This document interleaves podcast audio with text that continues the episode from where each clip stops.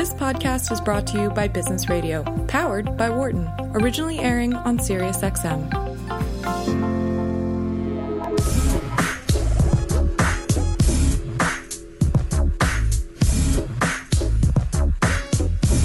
Welcome back. I'm Professor Americus Reed here at the Wharton School. As you all know, they call me the founding member of the Four Horsemen of Marketing, aka the Ric Flair of Biz Radio. Today, woo, I've got the style and profile like never before. This is Sirius XM's Business Radio Channel 132, powered by the Wharton School of Business. Barbara is out today, so you're riding shotgun with your boy AR here at the magnificent institution called Wharton.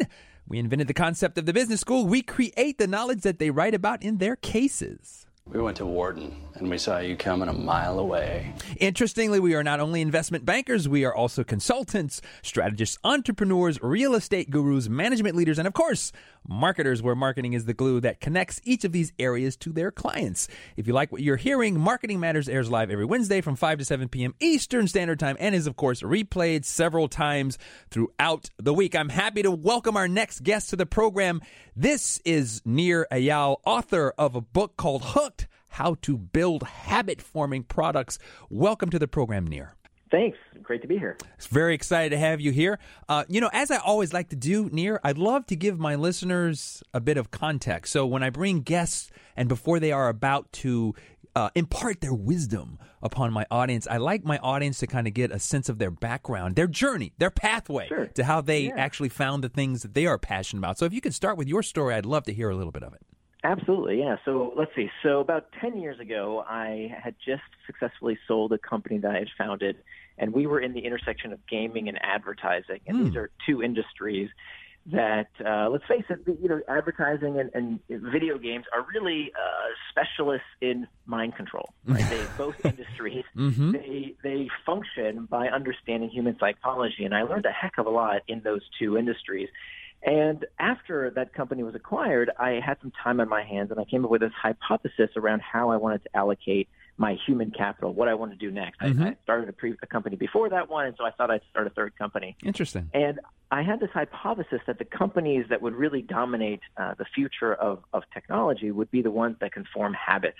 And the reason I, I had this this epiphany was that I saw how our interfaces, our visual interfaces, were shrinking. So this was about uh, 2012 or so, uh, and, and then I what I what I well I started the company before that. I started the company in 2007, 2008, and then 2012 it was acquired. And w- w- what I noticed around that time was that products were going from the desktop interface to the the laptop interface, then to the phone interface, which was even smaller, and then more recently to the to the mobile to the the uh, wearable interface, smartwatches, et cetera. Now we have uh, audible in- interfaces where we have you know Amazon Echo and uh, Microsoft Cortana and Google Home. The visual interface has completely disappeared. And what what I realized was that if you can't form a habit in a consumer's mind, if you're not the first to mind solution, mm-hmm. then you might as well not even exist because the interface has shrunk and even disappeared. So there just isn't the room for the external triggers that there used to be, the ads, the notifications that there used to be. If you're not top of mind, you are apt to lose. And so I, I was looking for a book about how to build habit forming products, and I didn't find one. Hmm. And so I decided to write one. And I started doing, you know, years of research. I started talking. I was in Silicon Valley at a very opportune time where I had a front row seat to the rise of Facebook and Twitter and Instagram mm-hmm. and WhatsApp and Slack. Mm-hmm. And I interviewed many of these founders as well as psychologists at Stanford. I ended up teaching for about five years at Stanford as well. And in along that journey, I, I developed this this formula, if you will, for how to build habits into your products, and that's where my book Hooked came out of. Interesting. So the I, the original impetus Nir was 2007, 2008, and you saw mm-hmm. that you you were on the precipice of this. You saw this coming, and you said, "Hey, I, I love this idea because I love the metaphor of of sort of the incredible shrinking visual. Right? It's this mm-hmm. idea that that interface is going to go away, and so it, only company, not only, but successful companies will be aware of that and already be prepared for that within the terms of their strategy and planning. Correct? Right, right. And it's not that every business needs a habit. I want to be very mm-hmm. clear. You know, mm-hmm. many companies don't require a habit. The, the, the problem is that if you don't create a customer habit, you are constantly at the whim of competing on price and features, mm. price and features, and price and features. And, and that's fine. There's nothing necessarily wrong with that. But if you're able to form a customer habit, for example, the way Google does, you know, mm. people don't think about the fact that there might even be the possibility Right. of a competitor's product that's better than Google. They just Google it. That's right. With little or no conscious thought. That's the very definition of a habit. Mm-hmm. And so if you can form a customer habit, that is a very powerful moat and very defensible part of your business. See, here's what's interesting. I love this point uh, that you make because it's a very fascinating point, Nir, and this idea that really, you know, habits are important. You know, I do a, a a little program here at the school where we have folks from Google come in and we talk about you know their brand. And one of the things I point out to them is that their brand is a great habit. Uh, but let me get your thoughts, Nir, on this idea of habit uh, in the absence of emotion versus habit plus emotion. So, you know, one argument with Google is that, yeah, you know, you're in the ecosystem, but you're not really emotionally choosing Google. It's just sort of like that's what you're born into. You're born into the Google matrix, if you will. And unless somebody unplugs you, you're probably not going to break that habit. What are your thoughts there? Yeah, that's a great point. I, th- I think what we see is a seismic shift in terms of how companies used to form a habit of mind versus a habit of behavior. It used to be that big brands would spend billions of dollars, and many of them still do. Uh, you know, the most valuable companies in the world, if you think about, you know, Coca-Cola had to spend billions and billions of dollars uh, on advertising. And the reason they did that was because what we call in psychology the mere exposure effect. That just by the fact that you have seen that logo, you know, thousands and thousands of times in your life, we know that the, through the mere exposure effect creates greater affinity for that brand. That's how companies used to uh, build a habit in customers' brains. But if you think about it, when you think about today's most valuable companies, companies like Facebook and uh, Google and uh, Apple and you know, Amazon, you know these companies, if you look at their at, at their operating expenses, they spend a tiny, puny fraction uh, every year on advertising. They don't spend anywhere near the gobs of money that Coca-Cola or Geico or any of these other companies have to spend. Well, why is that? It's because they're not using the mere exposure effect. What's different is that these companies are changing consumer habits not through display advertising. They're changing it through the product experience itself. By using the product, you are changing customer habits, and that's a very big deal. That's exactly what I outline in my book. This is very cool stuff. Listeners, uh, eh, we are speaking with Nir Eyal. He just pointed out something very cool here, which is the notion of the mere exposure effect. This is an effect in psychology that's very powerful. Basically says that every time you are subsequently exposed to a stimulus, there's a natural kind of psychological organic reaction that you just slowly start becoming more familiar and more favorable to it. And what Nir is saying is that we have to sort of understand how this habit forming process goes beyond that, but can be used to actually create a habit of behavior, not just a habit of kind of the kind of subconscious mind, which is what Zajonc's work uh, actually deals with in this so called mere exposure effect. So, talk us through a little bit about how you think about this in the framework of the book, Nir. Sure. So, so for, for many companies, by the way, they, they have to continue to spend that kind of money. You know, for example, uh, Geico, for example, has to keep running those commercials telling you about how you can save money with with uh, Geico. The problem, of course, is as I mentioned earlier, that if a comp- if a competitor comes out and Right. has a big bucket of money to spend on advertising, they can compete with them and say, well, we can do it even cheaper. you know? Exactly. Whereas if you form a habit with the product, that's something that you that's very hard to to change a consumer's behavior around. Once you have that habit, very much like like Google. In fact, when it comes to Google, it's a great example of a consumer habit. You know, many people think, well, Google is just better, right? I just like it. I use it every day because it's just better than anything else. Well, it turns out in head-to-head comparisons, Yes. when they do, uh, when you strip out the branding, Yes. it's a 50 50 50 preference split. People can't tell a difference That's in the right. search results if they don't know which is Bing and which is Google That's right. they don't even ask. They don't even say who is the better product. And so that's the real power of habit is that when you form a consumer habit, people stop looking for the competitor's product. They just use you out, out of habit, out of little or no conscious thought. So here's how you do it. Here's the, the, the four steps to building a customer habit. Mm-hmm. What we find is that what's endemic to every habit forming product, whether it's offline or online, we find that it has these four basic steps. It's called a hook. A hook has four steps of a trigger. Gotcha. And just to just to just to Oh, yeah. jump in, sorry to interrupt you, Nir. This is also the name of the book. Please give our listeners the name of the book again, so that they Oh, can sure. start looking for that as well. Yeah, so the book is called Hooked: How to Build Habit-Forming Products, Mm-hmm. and the, the I'm giving you kind of the thirty thousand foot overview of what is it, uh, what is a hook. Mm-hmm. Uh, a hook is these four steps of a trigger, action, reward, and investment.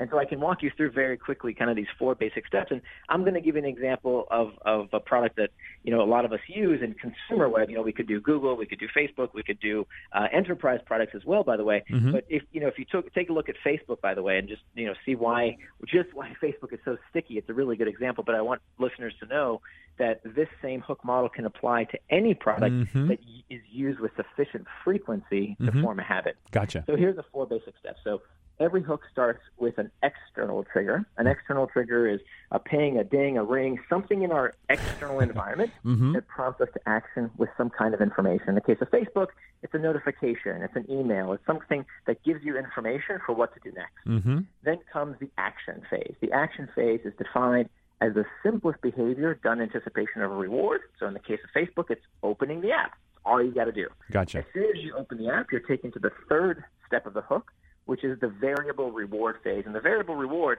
is really the, the engine of a hook.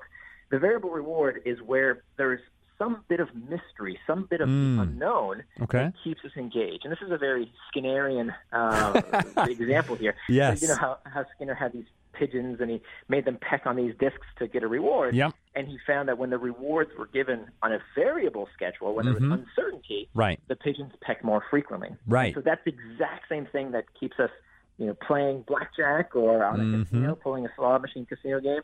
Uh, and that's exactly what keeps us scrolling our news feed. It's what keeps us checking our Slack channels, our email accounts, watching TV, listening to the radio. All about variable rewards. So that's critical. Mm-hmm. And then finally, and this is really where technology makes things really interesting, is the investment phase. The investment phase is where the user puts something into the product that makes it better with use. And this is probably the most untapped opportunity I see today in today's business landscape is that many companies say, well, we'll just give people what they want and that's it. And they're not taking advantage of this opportunity to get people to invest in the product to make it better and better. I mean, if you think about today's most world-changing companies like you know, Facebook and Instagram and WhatsApp and Slack and uh, you know many other companies. They all are platforms where users are putting something into the product to make it better and better with use through data, content, followers, reputation. That's a very important part of the investment phase. Mm-hmm. So that through successive cycles through these hooks, eventually, and this is where it gets really interesting, companies begin to associate their product without the external trigger. They Ah. use the internal trigger. Okay. An internal trigger is a negative emotional state that people associate your product's use with. Sometimes this is done subconsciously. Actually, Okay. almost always it's done Mhm. subconsciously. So the idea is when you're feeling lonely, you check Facebook or Instagram. When you're feeling uncertain, you Google. When you're feeling uh, bored, you check YouTube or, or the news or whatever it might be. Mhm. That's really powerful because now there's no external stimulus required. It's all internally prompted. Interesting. And so I, I love this idea. Let me just quickly uh, recapitulate it for our listeners. We have hook, and we have trigger, action, variable reward, and investment.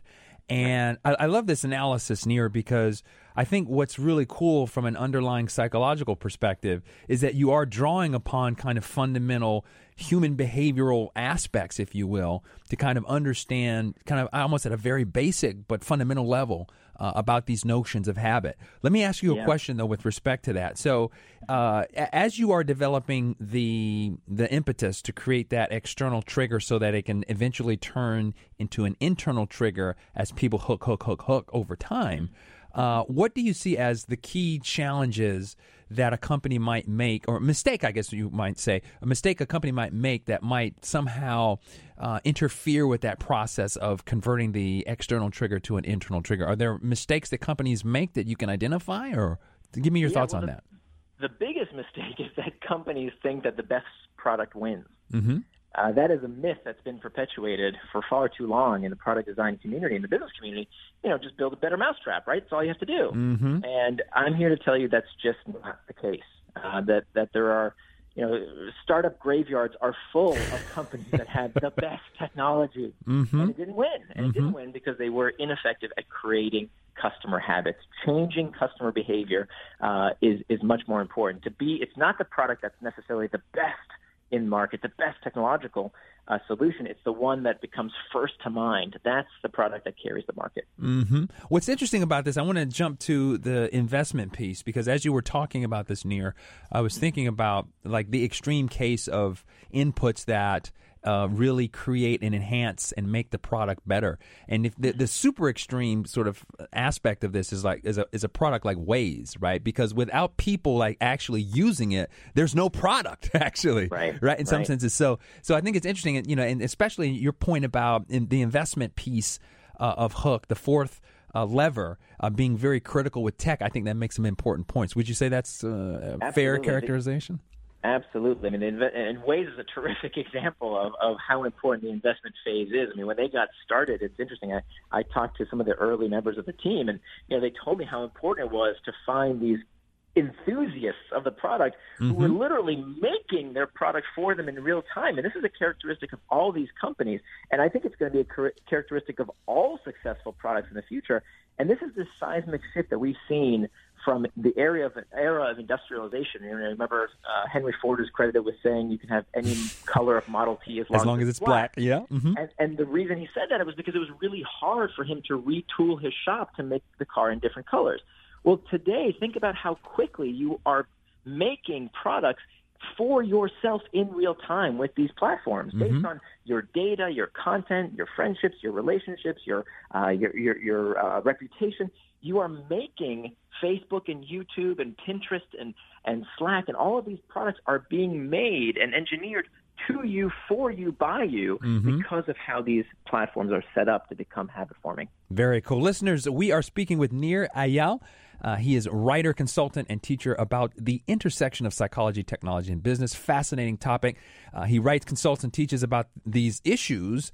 Uh, and he started and sold lots of different companies in this space. Tell us a little bit about how you have kind of through your own entrepreneurial efforts, Nir uh, actually, you know, the the hook model that's in the book has organically kind of emerged from you know these efforts and your successes. Talk about how you have refined the model uh, as you've developed your analysis over time?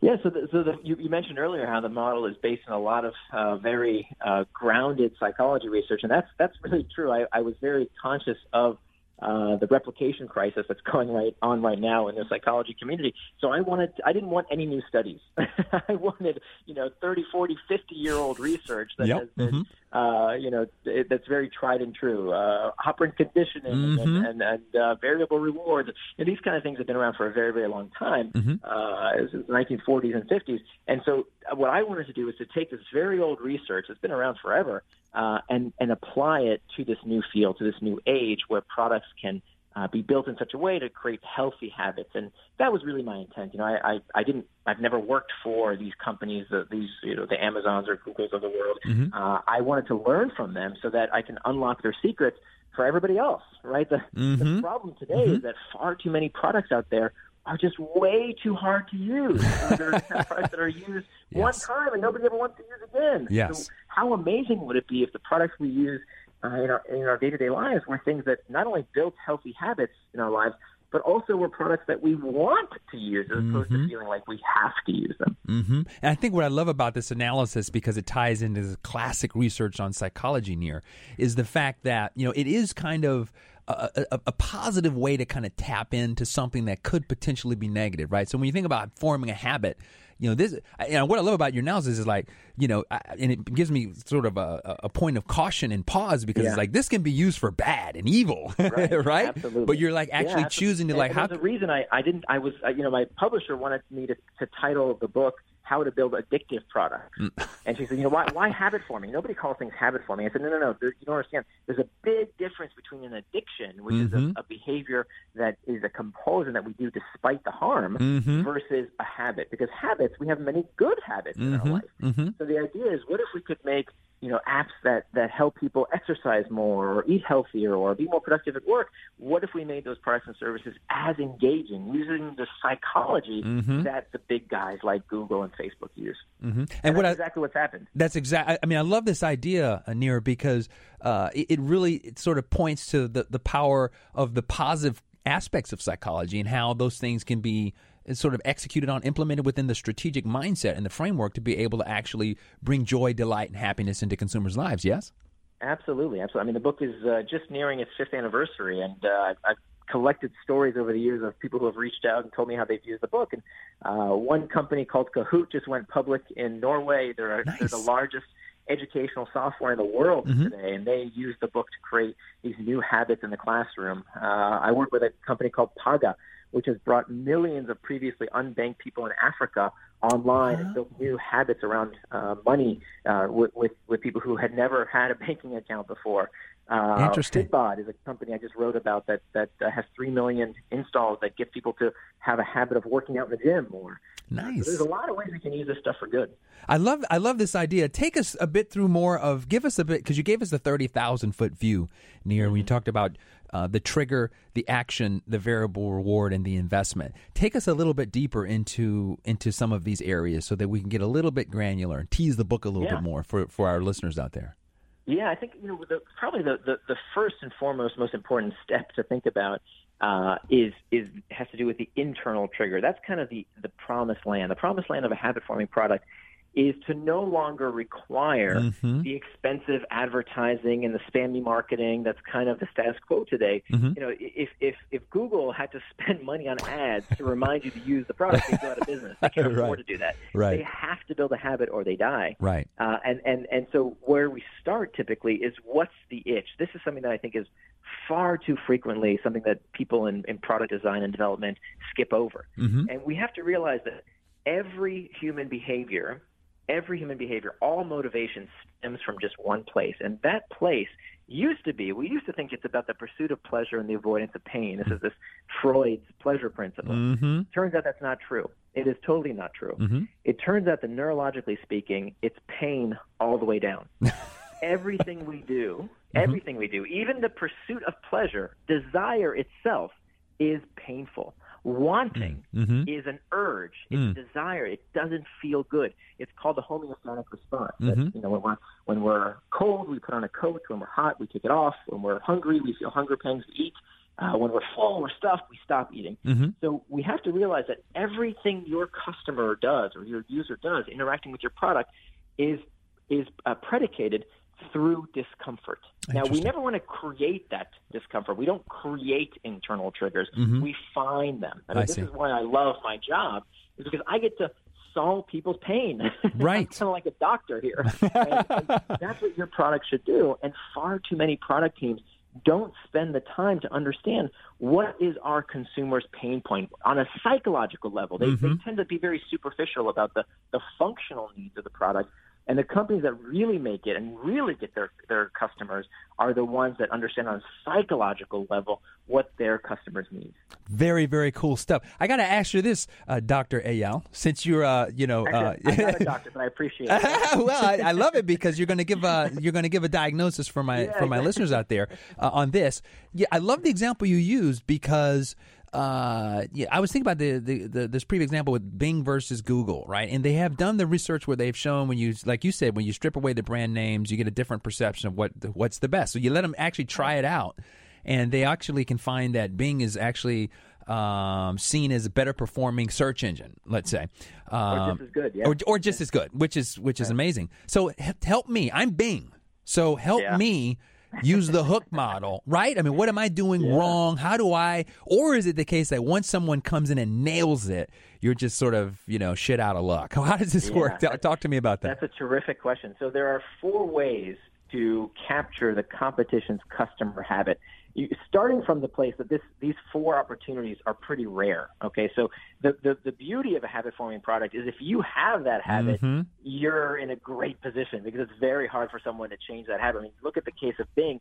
You know, Bing used to pay people, literally pay people money yes. for yes. you to search. That's how desperate they were. Yes. And, and still it didn't work because people were so ingrained in their habits. And this is for all kinds of things. I mean, the, the, the studies find that about half of what you do every day, every decision you make, half will be purely out of habit, something mm. done with little or no conscious thought. Mm-hmm. And that's a very hard thing to change, except for these four opportunities. The four opportunities are number one, if you can send a user through the hook with faster velocity So every once in a while, you find that there's an opportunity for someone to go through a trigger action reward investment faster than the previous opportunity, the previous competitor. So uh, if you look at, at Netflix versus Blockbuster, Mm-hmm. uh, Netflix destroyed Blockbuster Yes. because if you think about it, the internal trigger when I came home from work and I just want to relax, I'm fatigued, I'm tired, I just want to relax with a good movie.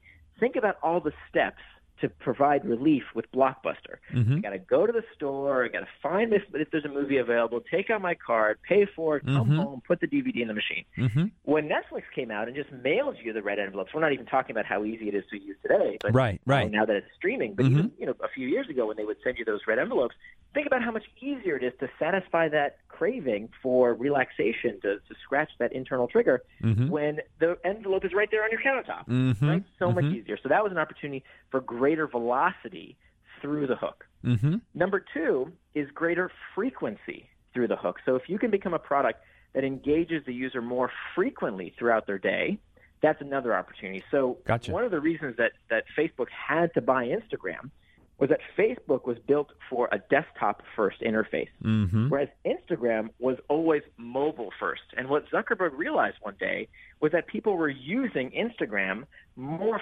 frequently Right. because it was on a mobile device than they were using Facebook. And that was a big threat to his habit. So he had to buy Instagram. And I remember actually, as a side note, when he bought Instagram, everybody in the valley laughed. A billion dollars for this stupid photo app. I can't, you know, what a what a ripoff. What he he way overpaid. Mhm. You know, now Instagram has been valued at a hundred billion dollars. It's sort of the deal of the of the century. Mhm. but anyway, so that's the second way. Mhm. You can figure out a way, and this typically happens when there's some kind of interface change Got it. when there's the you know when technology becomes more ubiquitous, that's when the um, new market entrants can beat the incumbents because of greater frequency of use. Gotcha. The third way is to make the reward more rewarding. So every once in a while, remember that third step of the hook. Every once in a while, you'll get a product that just finds a way to scratch the itch way better Mhm. than a previous version. That doesn't happen often. Uh, uh, Harvard Business Review had this study where they found the the reward can't just be a little bit better; it has to be nine times better to escape that inertia of a habit. But it does happen every once in a while. And then Gotcha. finally, the last way, the fourth way, Mhm. is easier entry into the hook. So uh, a few years ago, uh, Microsoft Office used to be Yep. the most widely used enterprise software. Today, it's not. Today, the most widely used enterprise software is Google Docs. Mm. Well, the way they captured that market, the way they changed this very entrenched habits of Microsoft Office was that Google Docs was way easier to start using. There was no software. It was all in the cloud. Got it. And it was free. Mm-hmm. So if you Mhm. were a startup or if you were a college student and you just needed to use a, a spreadsheet or a, a word processor, getting into the habit of using Google Docs was just way easier than using Microsoft Office. Gotcha. So those are the four ways. It's greater velocity, greater frequency, make the reward more rewarding, or easier entry into the hook. Those are your four opportunities. But again, they don't come around often. Gotcha. This is very, very cool. Nir Eyal, thanks so much for coming on the show with us tonight. Oh, my real pleasure. Thank you so much. Listeners, you can find out more about Nir at Nir and Far. I got what you did there, sir. It's spelled N I R A N D F A R dot com. Or you can just follow him on Twitter at N I R E Y A L. Well, That's it for our show today. I want to thank our wonderful guests. Uh, thank you for listening, listeners. If you want to reach out after the show, feel free to email us at businessradio at SiriusXM.com. You can also follow us on Twitter at BizRadio132 or follow your boy AR, the Ayatollah of Rock and Rolla, on Twitter at AMREED2 or check me out on the web at americusreed.com. Remember, we're here every Wednesday from 5 to 7 p.m. Eastern Standard Time, replayed several times throughout the week. Till then, this has been Marketing Matters on Americus Reed, Business Radio, Sirius XM 132. For more insight from Business Radio, please visit businessradio.wharton.upenn.edu.